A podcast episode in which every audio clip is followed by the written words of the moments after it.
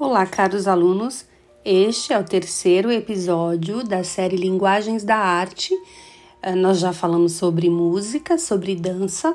Nesse episódio, nós vamos falar sobre o teatro, eh, começando lá na sua origem, na Grécia, onde somente os homens podiam é, fazer as interpretações e participar das peças.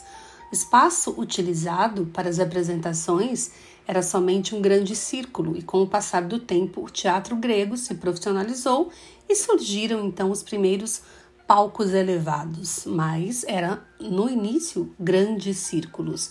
É, a história do teatro ela se confunde com a história da humanidade, a arte de representar que adveio de situações vividas pelo, pelo ser humano. É, em cultos, é, falando de religiosidade de louvor, prestígio, entretenimento, registro ou simplesmente pela pura expressão artística. Passaram-se muitos séculos. Os homens, é, com o viés da arte e a sua relação interpessoal, foi mudando o caráter do teatro. Ele passa também a ser é, entretenimento, né? somente distração. Ah, será somente distração? Nós aí vamos entrar em algumas dimensões do teatro. Nós podemos falar do teatro e a sua história, que é o que eu já falei, né, que inicia lá na Grécia. É, o teatro como estrutura. Quando a gente fala a palavra teatro, né, nós não estamos falando simplesmente, ah, vamos ao teatro. Ok, vamos falar primeiro do teatro ah, como estrutura. Uh, lugares de aprender, né? Lugares de encenar, lugares de aprender e viver teatro.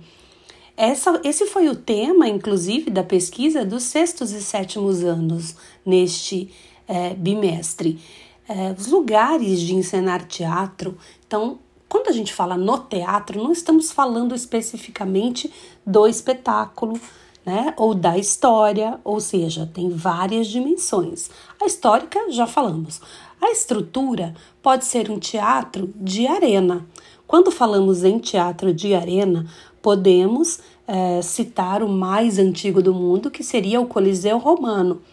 E aí é, cabe a você, querido aluno, fazer uma pesquisa sobre essa imagem. O que é um Coliseu? Talvez até desenhar aí no seu caderno de artes e, no momento propício, me mostrar. Então, é, temos também teatros fechados dentro de prédios, com palco italiano, onde a plateia está sempre à frente do espetáculo. No caso do teatro de, are de arena, a plateia está sempre em volta. É como se fosse um estádio de futebol. Por isso que muitas vezes os estádios de futebol são chamados de arenas.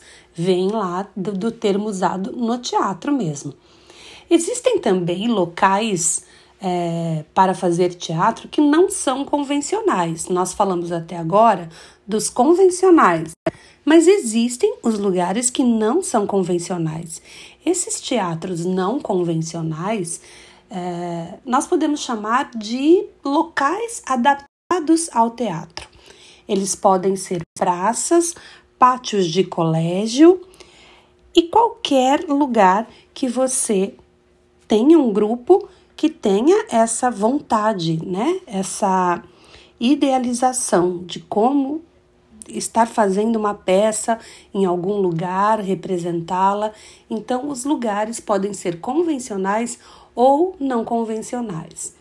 O teatro ele está profundamente ligado às quatro linguagens da arte. É por isso que no trabalho de vocês, os sextos anos, como eu já mencionei, vão pesquisar os lugares.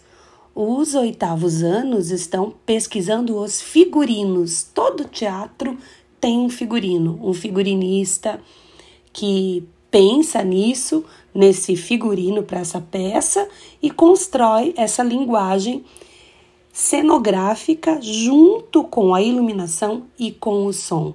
Nossa, mas que bagunça agora ficou. Então, o que é teatro mesmo? Teatro, uma expressão antiga, humana. Teatro é prédio Teatro é lugar não convencional e teatro também está intimamente ligado às quatro linguagens. Quando a gente fala do cenário, da iluminação e do som, nós estamos falando de artes visuais, de música e existe uma outra dimensão do teatro que é muito importante, além dos gêneros teatrais, que nós também vamos falar, que são as profissões no teatro.